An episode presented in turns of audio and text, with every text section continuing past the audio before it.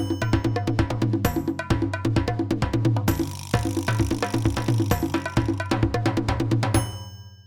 everyone. Welcome to another episode of Around the Fire with Momo. Today we have the carnivore yogi on. So I really love your Instagram handle. Could you talk us about that and about your background, please? Sure. I started my Instagram probably about almost four years ago. It was more like a joke um, because I had one. been suffering. Yeah, I'd been suffering with a lot of health issues and was just super frustrated. And a good friend of mine, her name's Dr. Rimka, she's a functional medicine doctor. I had talked to her and I said, you know, I'm having all these issues of joint pain and eczema, and my stomach was a mess. You know, my gut was a mess. I was a lot bloated all the time and um, had a lot of gas and indigestion, couldn't sleep well. And she said, well, you know, we could run a lot of labs for you and try to figure out things, or you could just try the carnivore diet. And I thought that was the craziest thing that I had ever heard. I was like, no way, just eat meat, don't eat any vegetables at all. Um, and she's like, yeah, you got try it. And so I finally just said, why not? You know, what have I got to lose? And at the time, I mean, I've been teaching yoga for over 12 years now, and I was practicing, I was taking, you know, practicing a lot of yoga, but I had gotten to a point where I couldn't practice anymore because my body was just so, was such a mess. And so about two weeks, three weeks after doing carnivore, I was back to doing the type of yoga I really love to do, like more athletic type of yoga, more physical type of yoga. And I didn't have any pain and I felt really good. And then I was kind of like looking around the room and realizing like most of the people in there were vegetarian or vegan. and so that's how I kind of came up with the idea of making a page called Carnivore Yogi because all the yogis I knew were vegan or vegetarian. And so it was kind of a joke that it started that way. And I just started, um, I used the Instagram page to follow other accounts that were also doing carnivore to help keep myself motivated. And it just, and, and I started just sharing what I was eating every day because people were really curious like, what the heck do you eat if you just eat meat? And so I started sharing that every day. I just would post all my meals. And then uh, the pro you know people just started following me and it kind of had it has evolved into today i never would have thought that that joke would have evolved into a podcast a youtube channel and um, creating courses and doing all kinds of and coaching and things like that for people. But it's uh, it's been an interesting journey the last four years for sure. Uh, whenever someone tells me that they are taking yoga classes and everyone around them is vegetarian and they find it difficult to talk about diet. Uh, 1st mm-hmm. I said, well, you don't have to talk about diet, but if you think that there's a contradiction, look at this account. And the reason that I uh, followed you was that the message was clear. When I looked at the Instagram ID, I, I knew that, yeah, this person is a yogi and they are carnivore. Mm-hmm. And mm-hmm. I started following you, and it is understandable in any language because yogi is yogi everywhere and carnivore is a term that even if you don't know much english for example my friends who are persian speakers they recognize the word because we use the word carnivore in technical i mean in in its technical sense. And um, that's a very informative and uh, awareness raising joke. And yeah, yeah uh, whenever someone uh, brings that up, I um, just uh, send them your uh, a link to, to, to your page. And how did you improve uh, physically after doing uh, carnivore? And I mean, when you were doing yoga, did you did your joints improve? Mm-hmm. You, what happened exactly? Well, they just stopped hurting. I mean, I was I was doing Ashtanga yoga at the time, which is very physical and a lot of you know requires a lot of flexibility, a lot of pressure on your joints because there's a lot of kind of jumping and you know landing correctly. And so it is hard on your joints. And so that was probably contributing to a lot of my pain. And so doing carnivore i was able to start doing the practice without having all the pain that I was having. Like my joint pain completely went away. And I actually noticed an increase in flexibility.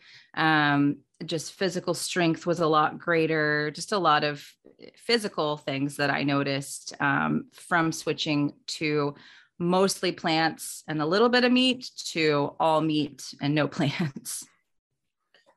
And how did you change mentally? And was it a challenge for you? I mean, when I listened to your other interviews, uh, I don't remember you talking about it being a challenge for a big challenge for you making this transition. I mean, did you have any kind of internal conf- conflicts apart from the fact that we are always told that we should eat our veggies? As a yogi, I mean, did you have any conflicts? Well, I just, I kind of felt guilty in the beginning. I was like, well, I guess I'm just not, you know, doing what everyone says I'm supposed to do in the yoga world. I did feel guilty.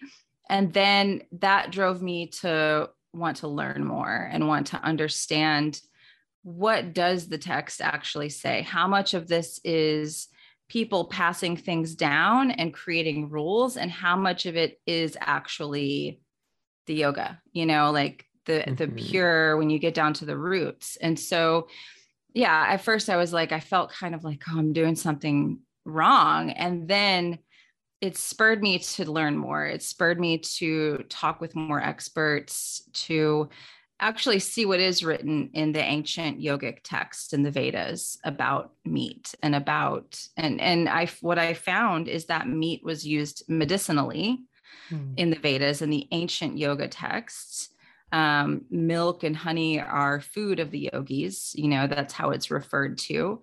And what the people that made meat wrong and bad were not necessarily tied um, to these ancient texts. This they were they they interpreted it that way right? And mm-hmm. once you say something enough times enough people fall into it and, and believe that that's the truth. And so there was that. And then I had to understand, I was like, well, what about the environmental aspect of this? And then that drove me to understanding farming, understanding our food system, mm-hmm. and deciding not to really participate in the food system as it is, you know, conventional feedlot meat I try to work with local farmers and, you know, get my meat that way, buy in bulk and understand about regenerative agriculture and how that has the power to actually heal and help our environment. And the way that I was eating before was actually more destructive to the planet and the environment because I was eating foods that were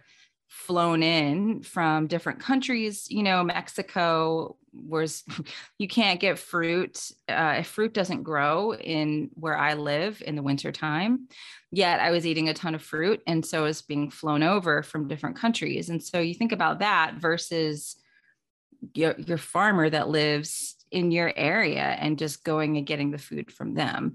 So I was causing a lot more environmental damage the old way that I was eating than I was the new way with eating meat. And so I had to really educate myself and it's been part of what I want to do on my platform is to educate other people and kind of empower them with that knowledge because there is a lot of uh, propaganda out there and even if you're not a yogi even if you're just a normal human being walking around, there's a lot of people that are saying that meat is going to kill you, it's going to ruin the environment, and it's the culprit, it's the devil, and and it's it's a lot of ignorance. There's a ton of ignorance when it comes to understanding agriculture and nature. Really, it's it's about understanding nature more than anything else and how we evolved and how we were meant to live as human beings on the planet. Yeah, I mean, he's going to kill you is not just in the yogic um, tradition. When I uh, wanted to do something about my health years ago, the first fundamental thing that I changed was stop uh, to stop eating meat, mm-hmm. and thinking that it was going to be uh, good for us. And every one of us uh, is floating in this sea of misinformation about mm-hmm. meat and the environmental uh, consequences of it and the health uh, consequences of, of, it and none of them is uh, true uh, to go beyond carnivore, we might get back to it. Mm, would you tell us about the other areas that um, you are interested in? For example, uh, uh, quantum healing, was it? Yeah, yeah, absolutely. Mm-hmm. So, you know, after about two years of being carnivore, I was kind of stuck. You know, I just, and I think a lot of it was lifestyle related. I didn't really understand the full picture of nature. Like I was saying, you know, we evolved eating meat. We evolved also outdoors. Mm-hmm. We evolved also connected to nature. And I really had lost that connection.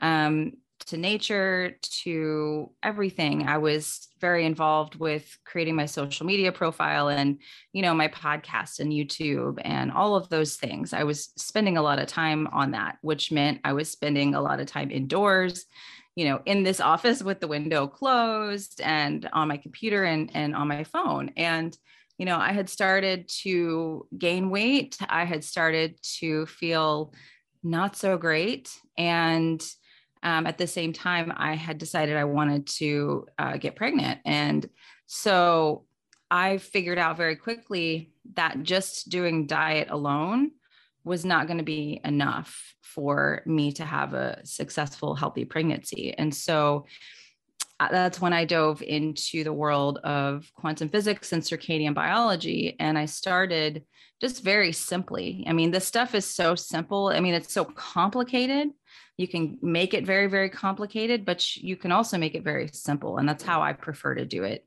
and so i started you know getting up for sunrise every day and it's something i still do i go i walk in the morning at sunrise while the sun's coming up and i when if i'm indoors you know i have a software on my computer called iris software to block out the artificial light i have a window open I wear blue blockers at night in the morning. There's a lot of routines I have to um, around light. And so I started really studying last year this importance of light, the importance of circadian rhythms, the importance of um, healing your mitochondria, and understanding that just diet isn't enough to heal the mitochondria, that you have to change your lifestyle also.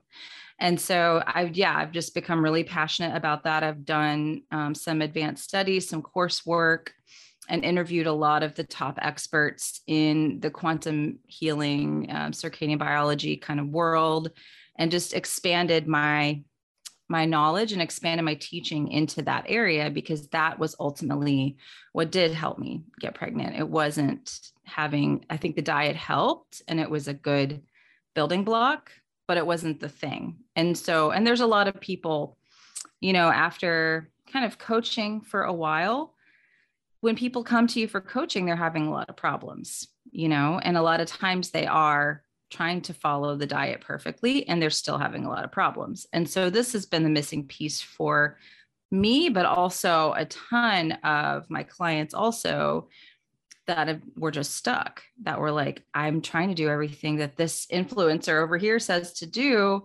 It's not working. And i'm like well do you ever see sunrise? Do you ever go outside? How much time are you on your phone? Are you you know like i asked her and asked those questions and then they're like why are you asking me that you know like that's that can't mean anything and i'm like well it does and so yeah, that's kind of where I've shifted my focus to now. I still think the diet is important, but I'm more uh, interested in and feel like it's more effective to focus around your relationship with light. You mean um, it comes first? I think so. I mean, I think that that starts first. And having that relationship with light, actually, a lot of people, it helps them to be more compliant to a diet because I find mm. a lot mm. of times people can't they just are having a hard time sticking to a specific way of eating and they they focus on that they focus on that they keep failing they keep falling off or even if they are just focusing on the food it still isn't moving the needle they're still feeling terrible they're still they still need more support and so um, yeah that's that's kind of where i'm having people start at this point and i support them with the nutrition as well and when you talked about opening the window how open is uh, is your window? Do you open it completely so that sun, sun rays um, hit you directly, or just open it because I have I live in a room that doesn't have an have a window that can open completely. Uh yeah, I mean I just crack the when you glass actually blocks out most glass unless you buy special like quartz glass which mm. is hard to find. Um, it's going to block out all the beneficial light rays. And we've been told UV light is harmful. It's actually really, really beneficial for the body. Um, and so, yeah, I mean, I just have the window. It's you can see behind me. It's just open, and um, there's a screen, so it's blocking a little bit of the light, but not significantly enough. And what that does is it allows my body to know what time it is because we mm-hmm. have this mm-hmm. thing called the suprachiasmatic nucleus. It is um, activated by the light that comes into the eyes and it's attached to the hypothalamus. And the light coming into your eyes, specific wavelengths at specific times of day with specific intensity and brightness, tells your body to make specific hormones. So the signal that you're getting from sunrise specifically is turn off melatonin and gradually turn on cortisol the signal that you get from UVA light, which starts after sunrise, usually 45 minutes or so after sunrise, is make pregnenolone, which is our master sex hormone, um, synthesize hormones to make serotonin, dopamine, tryptophan, tyrosine, thyroid hormone. All of those hormones are signaled by UVA light, you know, and then UVB mm-hmm. is when we mm-hmm. make the vitamin D. But we're always looking for and we have these melanopsin receptors on our skin too so our skin's important also um, 90% of the melanopsin receptors are in the eye the other 10% are on the skin so our every every cell in our bodies is activated by light is interacting with light and so if you're giving your body a signal by looking at your phone first thing in the morning if you look at the phone, you're telling your body it's noon. And then your body says, I need to make enough cortisol for noon, you know? And then so people wonder why their cortisol is too high, right? Or even too low because it's been chronically high for so so long.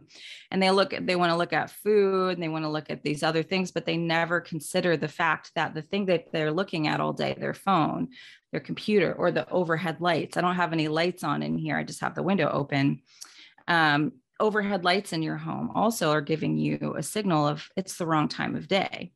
And so there's a symphony that's happening in our body all the time, and our bodies are brilliant. We didn't evolve to be indoors under artificial lights with phones and computers. Those are new. Those are only in the last couple hundred years.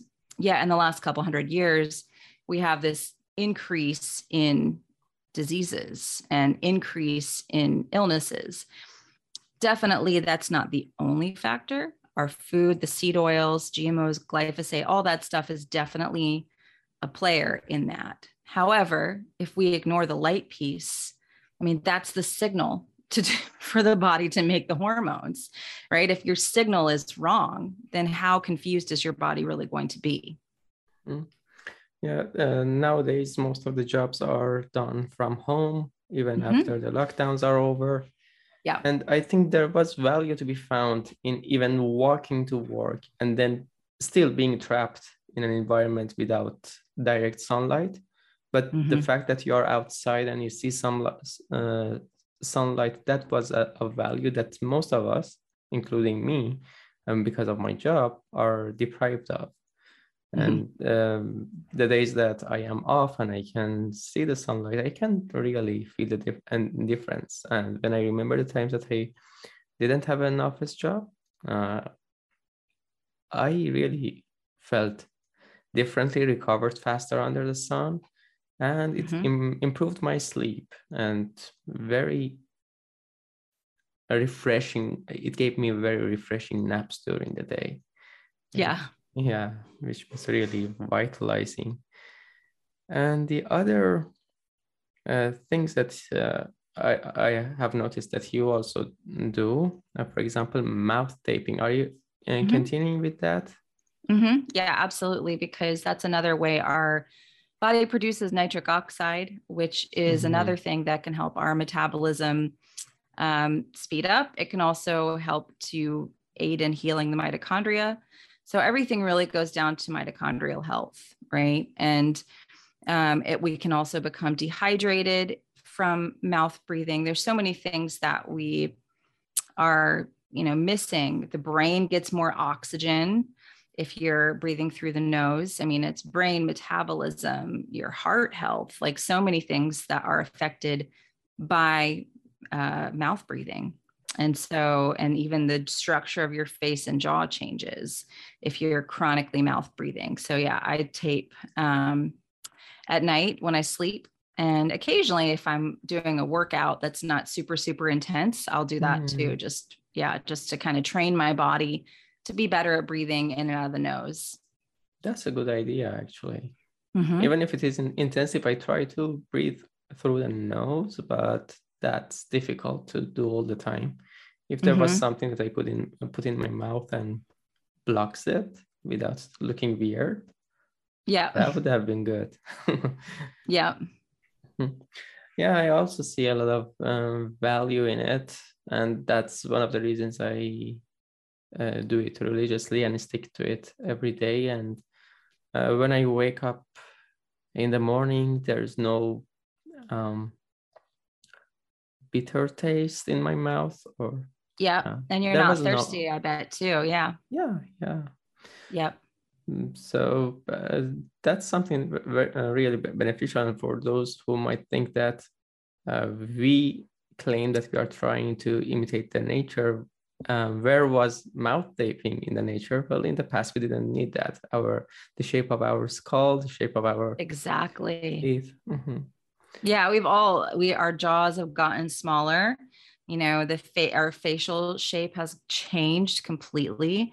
And so yeah, evolutionarily, no, we probably didn't need to do that. But uh, now we've evolved, right? Mm-hmm. And mm-hmm. so it it is helpful um, for us to tape the mouth for sure. Yes, some days ago, Dr. Chaffee posted some pictures of uh, Native American skulls and the teeth were totally perfectly aligned. Straight, yeah, and yeah, yeah. Mm-hmm. yeah. That was beautiful. If we weren't poisoned and affected by the food that we are eating nowadays, mm-hmm. we would have perfectly aligned teeth too. Well, you know, it's funny when my daughter was very young, you know, she was diagnosed with autism and I changed her diet immediately, you know, very, very young before she was even eating a lot of solid foods the first solid foods I was giving her was was grass fed ground beef, grass fed uh, bison, and I made little burgers for her and I fried them up in coconut oil and that's what I would feed her all the time. You know, she loves that's how she was that's the food I gave her because that's what I read you should do for children with autism. You should take away you know any processed foods gluten you know anything that could be allergenic. And so is most i mostly gave her meat. You know i did give her some fruits and things like that also. But i have crooked teeth. Like my dentist is like oh we should give you invisalign. I'm like maybe one day but i just ha- i'm not in the mood. Um, but my daughter and my husband had to have braces. I had to have braces and then my teeth are still messed up. Mm. her teeth are perfect perfect. And I gave her uh, tons of meat, tons of meat when she was really little, and then all the way through childhood. And she's, I mean, her teeth are amazing. And she, I was like worried because she has autism, and I'm like, oh, how are we going to deal with the braces and all the teeth problems? Her teeth have been amazing. So I do think that, you know, even if you are raising a child now, I think you can give them a better chance starting them really young, eating a lot of meat. I think the, the facial structure, the jaw structure has the ability to adapt to that. Yeah, and uh, let's move on, or maybe move back kind of because maybe it has something to do with quantum healing. Um, could you talk about uh, the value of grounding and how you benefit from it? Sure. So there's a lot of benefits from grounding that have been scientifically studied and shown because some people are like, oh, it's not real. Ooh. Yeah, exactly. I get that a lot. And I'm like, actually, there's a ton of science behind this now. And it's been scientifically shown 45 minutes a day. You don't even have to do that all at once. You could do five minutes here, five minutes there. That's what I tell my clients. I'm like, just take a 10 minute break, take a five minute break, just when you can take a break, because you should be trying to take a break to go outside at least once an hour if you can, barefoot, you know, and it's been shown to reduce inflammation, to increase blood flow. And the cool thing is it actually hydrates us. So if you don't understand the water inside the body, it's hard to understand. I mean, I'm I'm doing a webinar um, next week about hydration, and everyone's like, "Oh, it's just about drinking water and getting the perfect amount of uh, minerals," and it that's it's not that simple. It's about the water inside your body. We have this water inside of our body called exclusion zone water. You know, everyone says that we're our bodies are made up of water. Well, yeah, our bodies are like actually like 98, 99% water molecules. And the EZ water is that water inside the body. It's all over. And when you're grounding, you're building your exclusion zone water that the electrons from the earth, because our earth is negatively charged, hit the body, blood starts to um, blood flow starts to increase and then again that EZ water in the body actually builds. Sunlight and you know uv light infrared light it builds the EZ water as well up to four times so you can expand that water inside your body. You can hydrate yourself and you can get energy because the, the amount of water the EZ water in the body determines the amount of energy that we have at a given time. So that's another way to get energy grounding because you're you're expanding the EZ water in your body. And is it uh, important what kind of surface uh, it is? For example if it is a tiled uh, pathway or if it is a concrete or asphalt way would it still have some impact or does it have to be the soil the grass asphalt will not work. Um, electrons cannot be conducted through asphalt, and wood also is another one that isn't going to work. But uh, concrete, as long as it's not sealed concrete, will work. Dirt, sand is great. Uh, grass, anything a wet surface, you know, is going to conduct the electricity more into the body. I'm not sure about tile, uh, to be honest with you. I I don't think that tile is a conductor, but I do know that that concrete is. So sidewalks, you know, just as long as it's not sealed concrete, that that can conduct. Mm-hmm. And uh, about coffee, I, uh, if I'm not mistaken, maybe it is even about a year that you're not drinking coffee. How long has it been? It was February of 2021 that I quit. And so it was uh, over a year. Yeah, it's been a, a, about a year and a half now that, or almost a year and a half that I haven't been drinking the coffee. Yeah, mm-hmm. and I was, I was very addicted to coffee, and a lot of people that do carnivore are they end up, you know, starting to drink more coffee, and I don't think that's a good thing. I think when we talk about hormone balance, um, coffee is definitely not a good idea uh, because it makes your cortisol a lot higher as well and that's uh, the main problem with a lot of hormone imbalance is the cortisol is the root of beginning that imbalance and so yeah i you know i had originally quit coffee because i was trying i wanted to get pregnant and i knew when i was pregnant i didn't want to be drinking coffee i wanted to mm-hmm. do the best thing for the baby and i had kind of started that process um, way back at that time you know the beginning of 2021 end of 2020 was when I started trying to do things to um, prepare for pregnancy. And so, yeah, that's it was hard to stop. Um, and I did it very gradually. You know, I did just like, I cut it down. I was drinking like four cups of coffee a day. So then I cut it to two cups. Yeah, I was drinking a lot of coffee. Then I cut it to two. Then I cut it to one. You know, I did that over like a month. And then I went from um, one cup of regular to a half of regular, half decaf. And then I did three fourths decaf, one fourth regular. And then I did one day with the, you know, regular mixed with decaf and then one day just decaf. And then I did it like every other day. And then eventually I was like, all right, it's time to have no more of the caffeinated and just get it out of my system. And it took probably a couple months because coffee stays in your system. I don't think people realize that. And I'm a fast metabolizer of caffeine. I've tested my genetics before and I'm actually a fast metabolizer. So people are like, oh, if you're a slow metabolizer, you shouldn't drink coffee. But if you're a fast metabolizer, you can drink coffee, it's no problem. But even if you're a fast metabolizer, it still stays in your body, kind of like sediment, you know? And so after two, long? I don't know. I think it's different for everybody, but it took about a couple of months for me before I noticed that my, and I don't wear an Oura ring anymore. Um, I don't wear any wearables, but it took a couple months in my HRV, which is your heart rate variability, the uh, quality of your recovery while you're sleeping essentially is, is the HRV that the Oura ring is measuring. It, it doubled. So my body was suffering, it wasn't recovering as well. Could you remind me after how long it doubled? It took two months after before it doubled. Mm-hmm. Yeah. Yeah. So I'm convinced that some of the coffee was still hanging out uh, for a couple mm-hmm. months and my body was taking time to repair.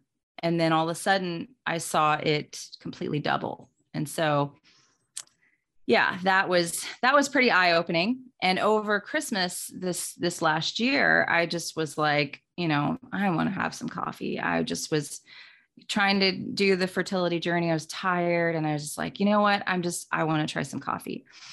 And the same night that I had coffee, I tested it with my Oura ring and my HRV went in half, same night. Mm. And so I was like, well, there it is. You know, it's definitely the caffeine, the coffee that cuts my HRV in half. So, yeah, this, and I couldn't feel that. Like if you asked me to tell you how I felt, you know, that Monday before I had the coffee and my HRV was looking good versus, you know, let's say I had that coffee on Thursday. If I felt a difference Friday mor- morning versus Monday, I didn't really feel a major difference. I had to actually measure it with the ring to know oh okay you know so there's there's a lot of things that there's a lot of functions in our body that happen that we aren't obvious to us. You know, there's a lot of stuff happening in the background. Yeah, for me, actually, carnivore was a helping factor, keto and carnivore, that I started to think that, well, yeah, for staying focused, I don't need that coffee that much. And also, the other thing was that I'm probably one of the slow metabolizers of coffee. Mm. And yeah, I do lose my marbles on coffee.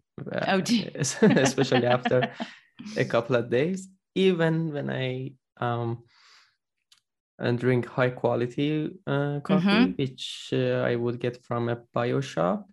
It was really good. It didn't give you, it wouldn't give you this kind of kick. In, in yeah. It wouldn't hit you uh, at the face in, in the face. It would just take you up slowly, and that that was a very good uh, mild coffee that I would consume but even that after one week i would notice that i would uh, i would start to have nightmares and it would even ah. affect me ah. at night and that uh, though i thought that i could go to sleep at the right time still it it did have some effect there on me and uh, what effects can it have to a baby before being born well, you know, there's a lot of people that say that caffeine is fine for babies, you know, that you can have like 200 milligrams a day and it's fine.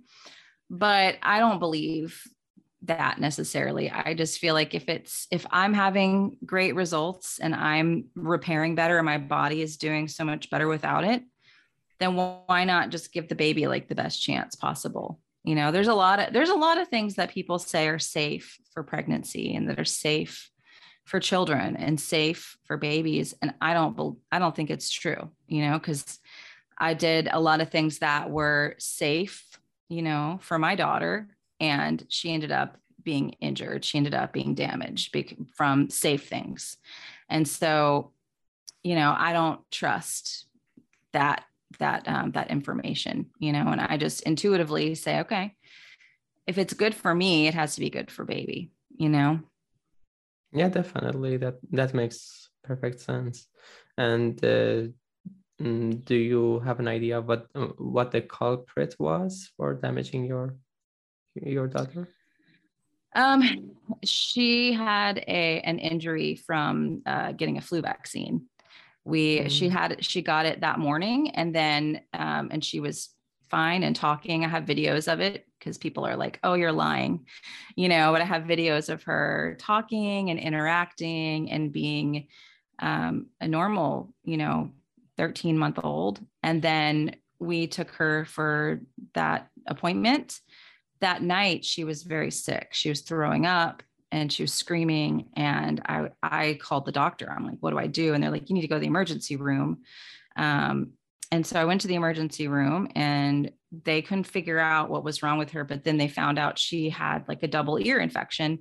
And they were like, Did she have any shots today? And I said, Yeah. And they said, Well, she's having a reaction to the shot, but she's going to be fine. You know, she's fine. And here's some antibiotics for the infections. And then she never talked again after that. And, you know, it's one of those things people don't believe until it happens to them or, or someone they know. And even if it happens to someone they know, they wouldn't trust them probably. They still, yeah, they still don't necessarily trust because just like with meat, you know, there's a lot of propaganda, there's a lot of brainwashing. And so, yeah, I mean, everyone said those, you know, the flu shot is fine for a baby.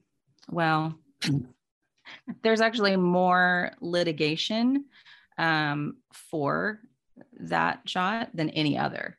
So, you know, that's that's one thing that that's when I kind of lost my trust of a lot of what people were saying was safe. This is fine. This is safe. I, I kind of just stopped uh, trusting what I was mm-hmm. being told. And I had to start investigating things for myself.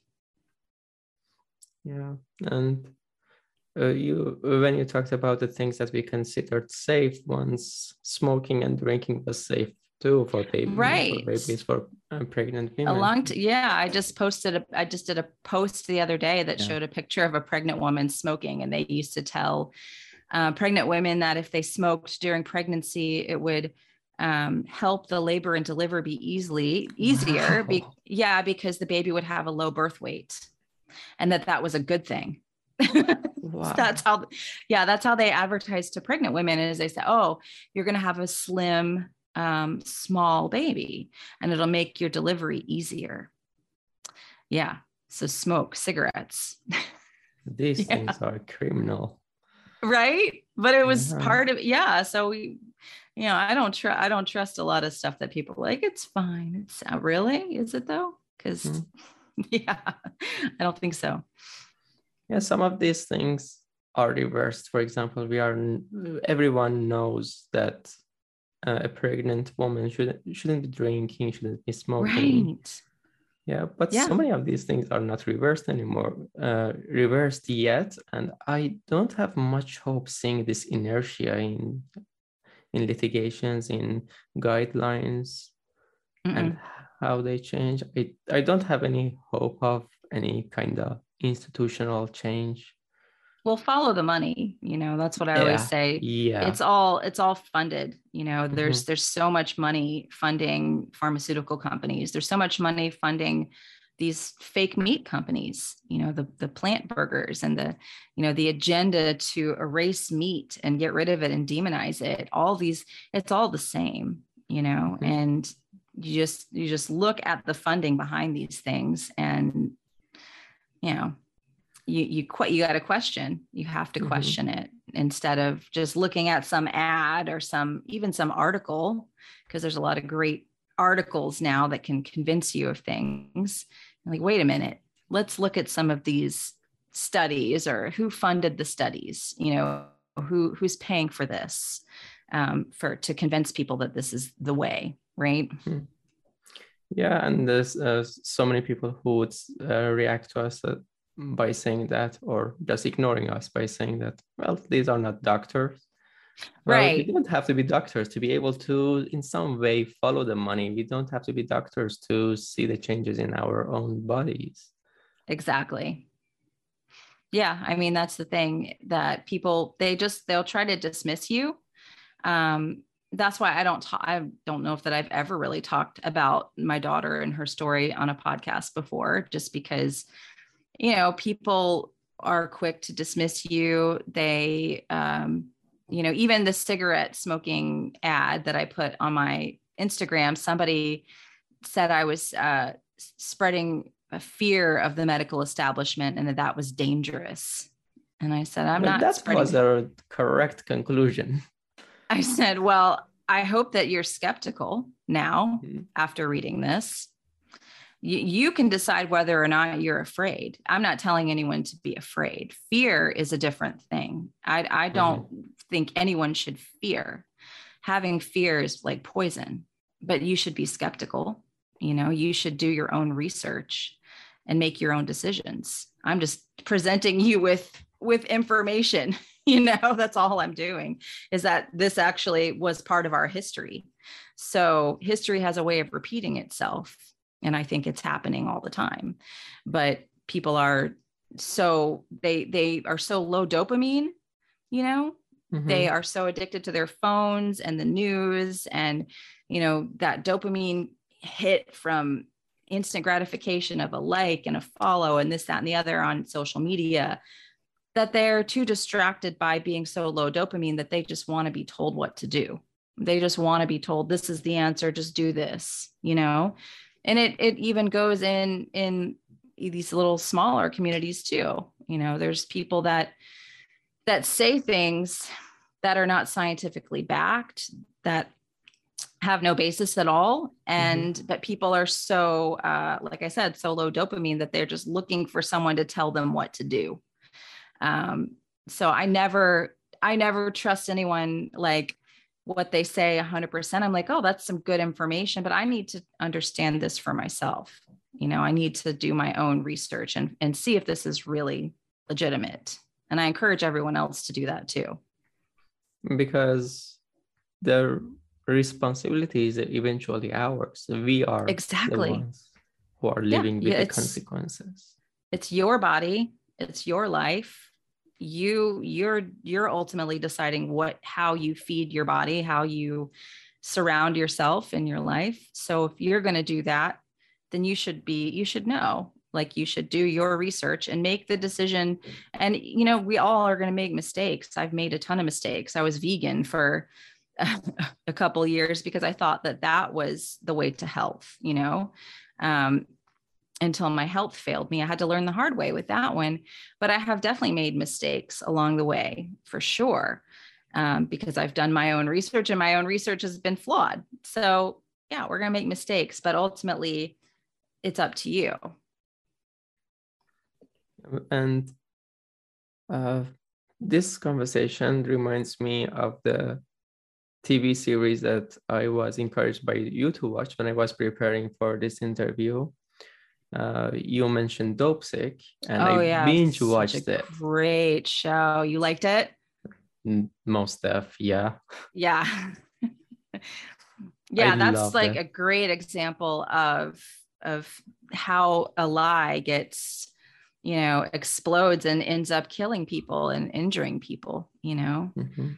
because their whole basis for that drug was never even a study. It was a, a letter written in a medical journal, yet they kept referencing yeah. a study that never even existed. so, yeah.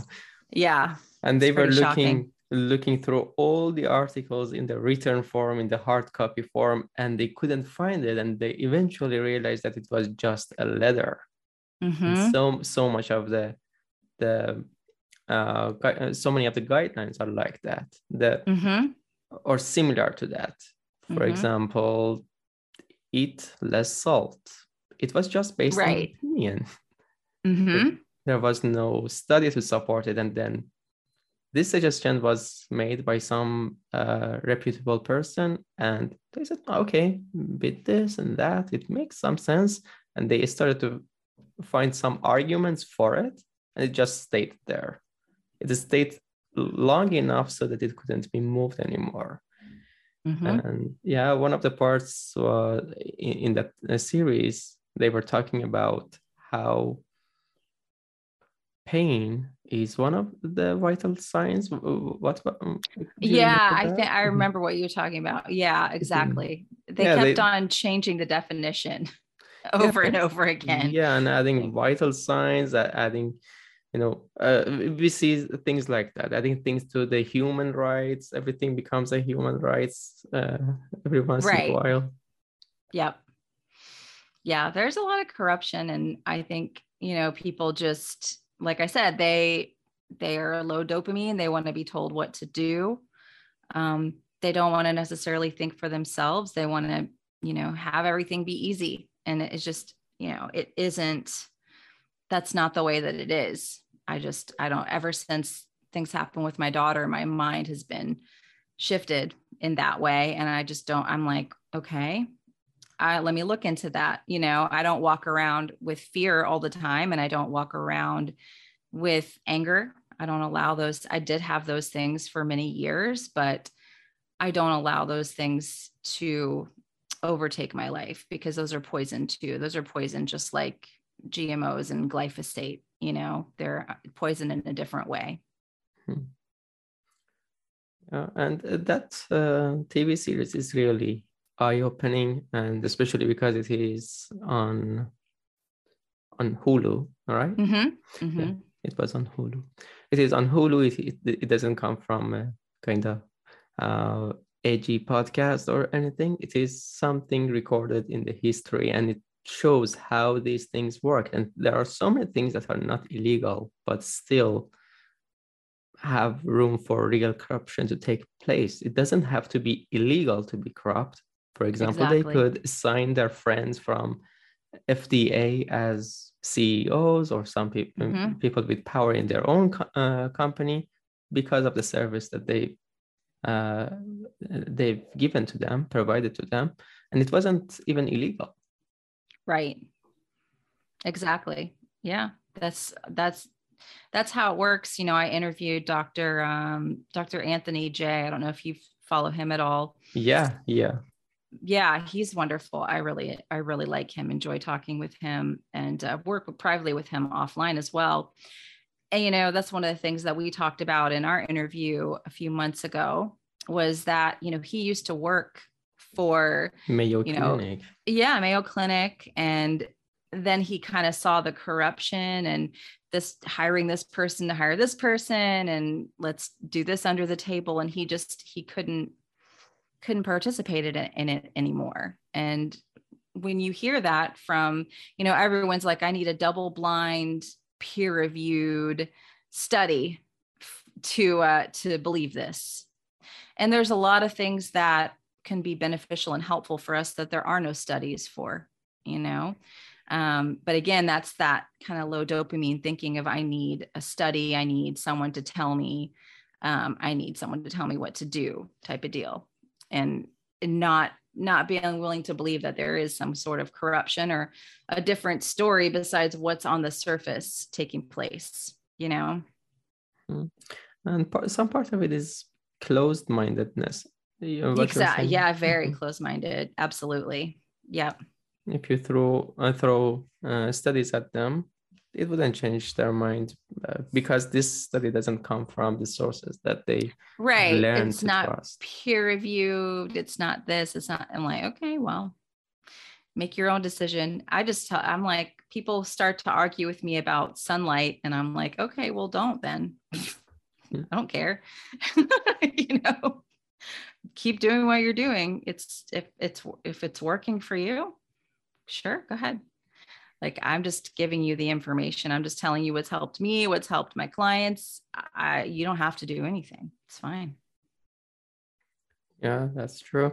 And um I think you talked about uh, have you taken i mean I, I made this notes long ago so this part of the note i don't remember very clearly but did you take ritalin as a teenager or very I did. Prescribed? I mm-hmm. did for ADD and then um, Zoloft, Ritalin, sleeping medications. I was just put on a lot of stuff when I was 14. My parents had a pretty tumultuous relationship. My dad ended up passing away when I was 18. We had a lot of um, pretty tragic family stuff. And so that was what my mom thought was best because it was at the time all the drugs the prozac and all the antidepressants and the ritalin and all that stuff was exploding you know it was the 90s and people are just late 90s people are just starting to do these drugs and they're like oh these this is the solution here.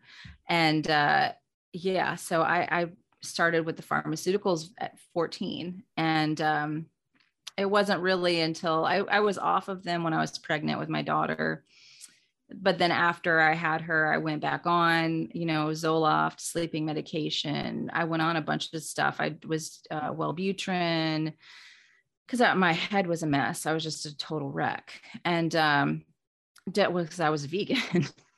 Wondered why my brain was so screwed up.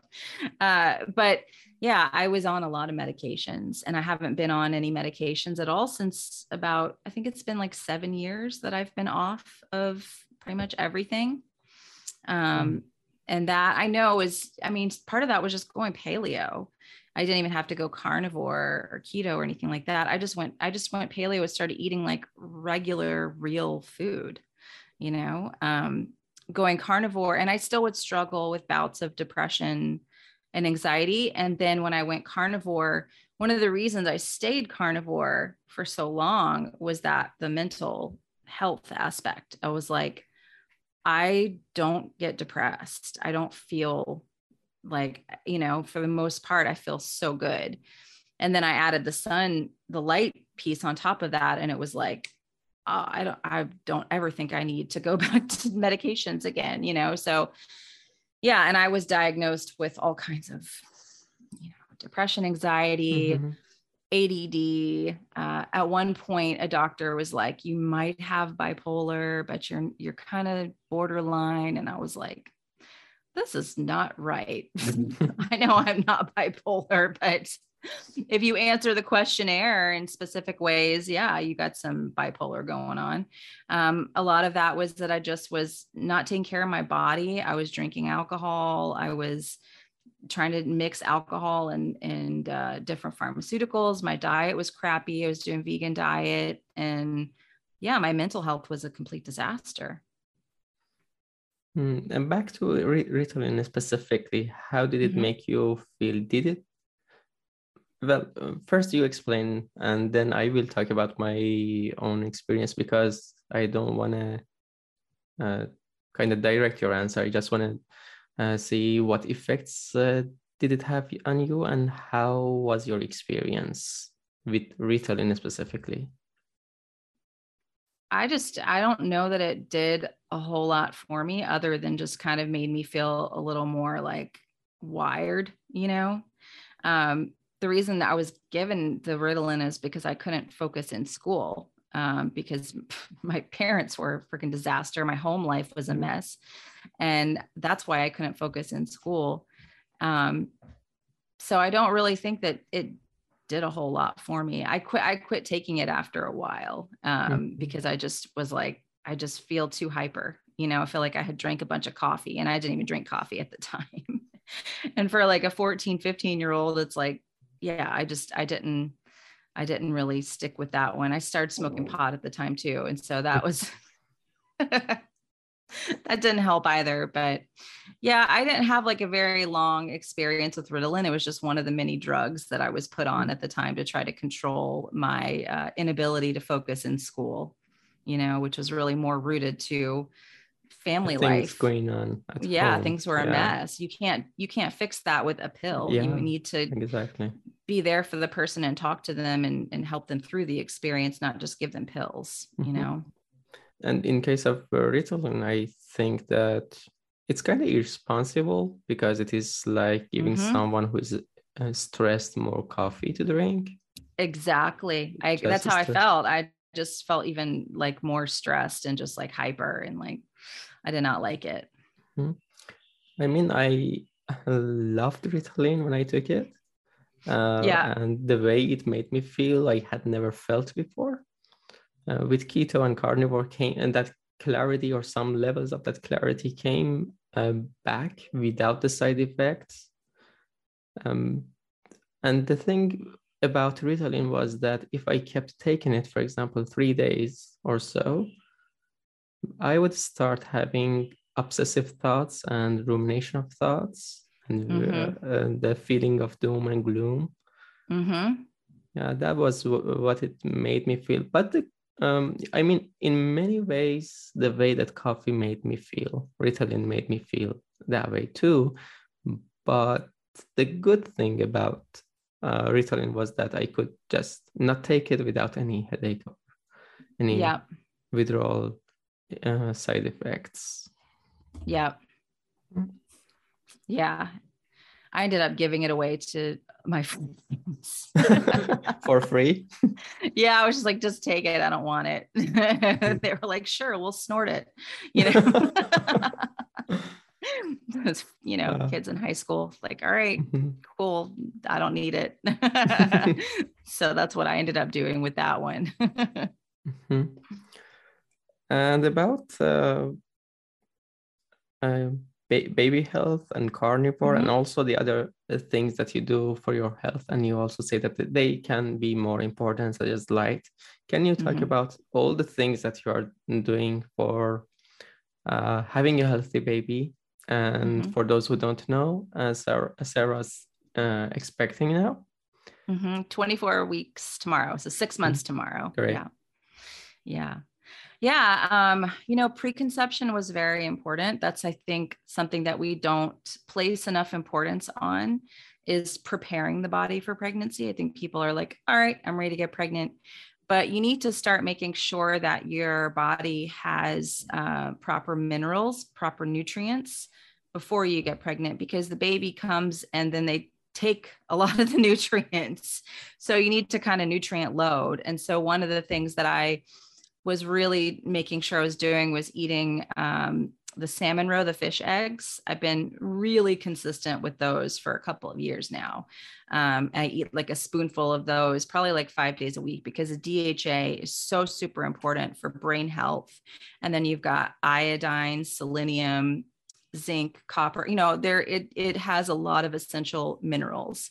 Um, also, of course, the circadian rhythms, that's very, very, very important as well for hormonal balance. Because if you have low testosterone and low DHEA, which is something I had, then your egg quality is not is going to suffer. So that the egg that makes the baby is not going to be as healthy. And so I had to do all the sun protocols in order to help with my hormonal balance. I also did, uh, and I still do red light therapy. Um, I did that um, on my abdomen, probably five days a week. Now I don't do it on my abdomen because there's just not a lot of studies that show pregnancy and red light therapy. I'll do it on my legs, my back, um, my face, but I kind of cover my belly because I just don't really, we don't really know. I don't think it's gonna, it would hurt anything. But that was one of the things I did to help prepare because it increases your um, blood flow, which is important to get blood flow to the reproductive organs to again have healthy eggs, healthy reproductive organs, and increases your um, boost your mitochondrial function. So everything is built around the mitochondria. You know, if you want to have a healthy baby, you want to have healthy mitochondria, and so the circadian rhythms contributes to that. The light hygiene, red light therapy, grounding. I did cold therapy for October, November, December, half of January. Because if you're trying to get pregnant, you don't, you, you can't cold plunge the, during the two weeks mm-hmm. that you're trying to get the embryo to implant. You can't do that because it will not implant. so um, I, I had to figure that out. But um, yeah, I did cold therapy, cold plunging up to the neck in ice cold water three days a week. Um, that also helped because that improves mitochondrial function. It actually speeds up um, what's called the electron transport chain. It makes the electrons travel faster in the electron transport chain, which is just another way of saying improves your mitochondrial health and reverse ages your cells. Because um, I'm 43. So it's, you know, it's women are having trouble getting pregnant in their 20s and 30s. Yeah. I mean, that's it's a crisis happening right now but 40s is even harder. So that's why I had to do so many things. Um, also, minerals. I drink uh, Quinton minerals every day in my water. I drink high quality spring water. I'm a big water snob. I structure all my water. I bring my water with me like wherever I go. I don't drink the water. I don't drink tap water. Um, yeah, I've just done a lot of things. Um, to improve my health. I mean, the nutrition piece is a huge part of that. Like I drink, um, you know, raw milk from a farm, raw cream, um, high quality grass fed meat, lamb, eggs, uh, fish eggs, you know, lots of protein, lots and lots of protein, lots of good healthy fats, butter, uh, raw butter when I can get it. And yeah, I mean, I've just, I always just think like, if it's healthy for me, it's healthy for the baby. And then you look at what cultures did ancestrally, they would always gather the, the salmon roe, the fish eggs to give to the women for preconception and while pregnant because they believed that was the most nutrient dense food to give the mothers in our ancient civilizations. And so you know, we, my husband buys the special fish eggs. There's only one company I like. And so he has it shipped to the house. it's a little expensive, but he, my husband's on board. He's like, you, she, she has to have her fish eggs, you know, it's better. Fish oil capsules can be rancid. Um, mm-hmm. A lot of them are rancid that can cause it's like ingesting seed oils yeah. you know we talk about how terrible seed oils are if you're ingesting those fish oil capsules it's the same thing almost as a seed oil um, maybe not every brand, but a lot of the brands are rancid. And DHA is heat and light sensitive. So the best way to get your DHA is through food, you know, and it's hard when you're pregnant, you're not feeling that well the first trimester, but um, you know, you want to start doing this stuff six months to a year before you actually become pregnant, or two years if you can. And how do you eat the salmon roe? You just eat a, spoon, uh, a spoonful of it, or do you? I just eat a spoonful of it. Yeah, usually eat it with eggs in the morning for breakfast and um, yeah just eat it by the spoonful. Mm-hmm. it's not uh, the first trimester i was gagging a lot with it but mm-hmm. it was just one of those things i was like all right this is for the baby. I'm gonna you know i'm gonna take it. I also do organ uh, meat capsules. I take those um, daily. I take brain um, spleen heart liver lung pancreas you know i do the like the multi blend and uh take those daily and i take desiccated oyster capsules also when i can't because i can't get oysters as easily here but those are an amazing superfood for fertility and pregnancy as well. And uh, why do you get uh, the desiccated uh, uh, organs in capsules? Do you uh, don't you like the taste or you're not accustomed to it? Is that the reason um, I don't love preparing organ meats. If I make them, no one else will eat them. We'll we'll make uh, sweetbreads every now and then. Um, mm-hmm. My family won't really eat liver though, so and you don't need a lot of it. You don't really need to yeah. be eating tons of it. So, and I don't take like the six capsules a day that they recommend. I only take three of the capsules.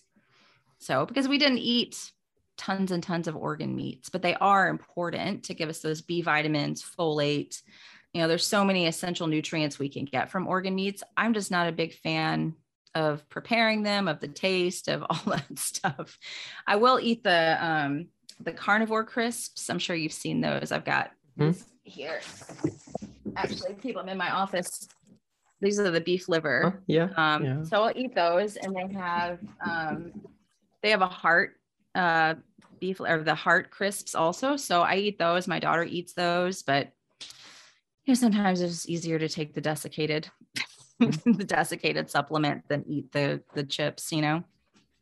Yeah, uh, the good thing about my culture is that, and they're considered kind of delicacy, and ah yes are, yeah we are accustomed to uh, to eating them so if uh, one uh, it, it is not that one member of the family would eat them and the others would not. Everyone would fight over them. Everyone would yeah. See that's a that's a problem with the american culture is like we've just lost the um you know lost the value of the organ meats and it's not something that you can go to a restaurant and order. It's you know you really have to do it all yourself and we ha- i don't know a lot of good recipes but yeah it's a lot of other cultures that do this. Are one of our therapists um, her family's from cuba and they eat you know the heart and they eat you know all the different organs. Like you said it's a delicacy but here you don't really see that at all.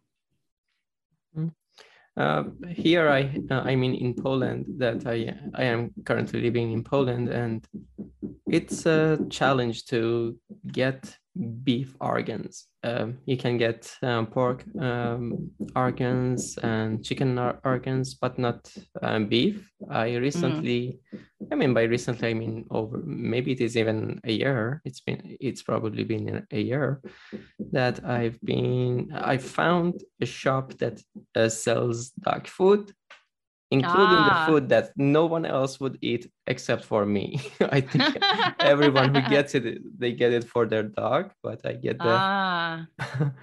beef bone and also the beef uh, liver. Nice. Yeah, I love marrow bones. I could I roast mm. the marrow bones. That's one of my favorite things to eat is uh is marrow. I eat it raw or roasted. It's delicious. But mm. yeah, yeah, we've just started feeding my dog raw within the last few months here and I have I found a, a farm that they mix everything and just send it in a big container, but it's like all the organs and um, the fat and the marrow, they just mix it all together. And then I, I give it to her. Uh, she loves it. She absolutely loves it with goat. They give you um, goat milk and bone broth just for the dogs. So mm-hmm. yeah, she gets all the good stuff now. And if you yourself want to make a, a broth, would you add vegetables to it or you would just? No, not mm-hmm. unless I wanted to for, you know, to add a little different taste. But of all the times I've made my broth, I really never add any vegetables because I just don't, I just don't see the need for it. You know, you just get enough good marrow bones in there, maybe some oxtail. Um, yeah, I, I I've never really been one to add a lot of vegetables to broth. I'm not saying you can't or there's no value in it. You can definitely get some some different mineral profiles into your broth if you add some vegetables, but I just really don't when I make my broths. And so it is just it's basically just the water, salt, and mm-hmm. the meat, right? Mm-hmm. And I put a little apple cider vinegar in there also to help, you know, pull out some of the minerals from the bones. Mm-hmm. Anything for the for the smell, for changing the smell or the taste? No, my husband wishes that I did, but I he gets annoyed when I make my broth. He's like, "Oh God, are you making your broth again?" I'm like, "Get over it." yeah. Yeah. I live in a shared flat, and yeah, I have to find uh, the right time for making it.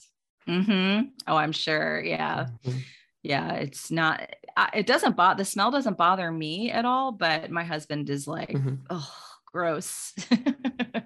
Yeah. Yeah for me it's still it, it, it's taking some time for me to transition to full zero um, plant. I i i mean the latest version i made was with some onions mm-hmm. i guess yeah. or the other one that i don't remember the English word for. It's something green. It is like the. Uh, there's green onions too. Uh, peppers, onions. Maybe we call it a green onion. There's green onions too. Yeah. Those, yeah, yeah. Yeah. The last version I made was only with that and some onions. And I think I am making the transition to making a zero plant version. And I was yeah. wondering maybe there was some trick for uh, removing the the smell or mm, changing? I haven't found one. I have not found one. okay. Yeah. And you're, you're just accustomed to it. I can. Uh, yeah, I'm used to right? it now. Yeah. Mm-hmm. And I just add a little salt when I'm drinking it. But yeah. Mm-hmm. For me, uh, becoming carnivore happened. And I couldn't even imagine that I could one day eat meat, just just meat and nothing else uh, at the yeah. side. And I was like, yeah i can i cannot uh, remove spices but now i oh yeah that's don't. a that's a big one. Yes, yeah. simply i uh, found myself having re- removed them and i was totally comfortable with that. Yeah i was the same way and they just every now and then it can be fine to add those in and i think it's it can be a little nice change but on a daily basis i haven't i don't really find the need for it i just don't really have the taste for it. Mm-hmm what's your view on um, dairy, raw milk, cream? I think if someone's trying to uh, lose weight, they probably should not eat those foods. They're not good if you're if you're doing if you're trying to lose weight. Um, but I think they're incredibly healthy. I think that there are in raw, not pasteurized. Mm-hmm. Um, there are amazing minerals and nutrients that you can only get in the raw form than uh, than if you would go and just get the pasteurized. I think pasteurized is what causes a lot of allergies mm. a lot of issues, a lot of gut problems. Um, but even with raw, I think you really need to make sure your gut is healthy and in a good place. Uh, which can take some time, you know. So I I think it's it's helpful if somebody just wants to try doing an elimination diet to not have those things in. I didn't have those things in at all um, in the very beginning. Probably for the first 90 days, I didn't do any dairy at all. And then I just added the raw dairy within the last year, I would say. I wasn't even really doing a lot of it mm-hmm. um, before like the last year, but we have a, a local farm. I get raw milk delivered and um, raw cheese and raw butter and all of that stuff. And I love it. It's delicious. But you know, after pregnancy, when I'm trying to lose pregnancy weight, I don't know, I don't know how much of that, that I probably won't be eating as much of it like I am now. I'm kind of just enjoying it all right now. It's delicious to me. Mm-hmm. With respect to pregnancy again and uh, following the carnivore diet, have you changed anything? I, I mean, have you included something that was not carnivore in it? Definitely. Yeah. I mean, first trimester, I couldn't um, stick to carnivore because I was nauseous all the time. I had to eat more often. Um, so first trimester i had you know some things like potatoes because that they help to settle my stomach um, eating just meat at that time was really hard i lost i felt nauseous when i smelled meat i had mm. to just yeah it was hard it was very hard to get those nutrients in the carnivore bar um, helped me a ton uh, philip meese's product the carnivore bar because they're kind of like uh, I called it my meat saltine, and so it was like a meat cracker.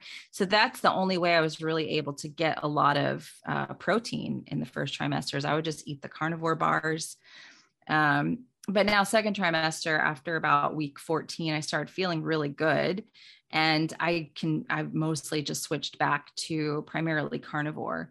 Uh, but I have had like some seasonal fruit with yogurt. I get I make make yogurt with the milk from the farm, um, and whatever's in season, you know. So it was uh, strawberries, and then it was cherries, and now we're getting some peaches, things like that. But I always mix it with a protein and a fat. I never just have it by itself. Um, because that's not it's not great for your blood sugar to just kind of have fruit by itself so mm. i have added a few things like that in but i still eat like a really good amount of um, red meat eggs and uh, wild fish things like that so primarily still carnivore for sourcing raw milk i guess uh, i should be learning I, I first need to learn more Polish so that I can interact with locals and yeah. get some. Yeah. In, in otherwise, I I haven't found them in shops. Some uh, friends have told me that you can find them at certain even chain stores, mm. but I really doubt it. Maybe and they have some standards, and if it passes those standards, they call it raw, but it is not really raw. Ah. Okay. I think I have covered the questions that I had in mind. Uh, would you like uh, to add anything? I feel like you've been very, very thorough um, for sure. Yeah, thanks for thanks for having me on and, and chatting with me. But yeah, you've I feel like you've covered a lot of topics for sure. That was that was a great chat and thanks for um, for your time and you're welcome. yeah yeah your generosity in sharing information with us. Thank you so much. Absolutely. You're very welcome hope you've enjoyed this episode of round the fire if you are watching this video on youtube please give it a like and hit the subscribe button If you're listening to the podcast, please leave the five star review. It would cost you nothing but help me a great deal, especially if you do so on Apple Podcasts. Also, if you feel particularly generous, consider supporting me via Patreon, PayPal, or Bitcoin.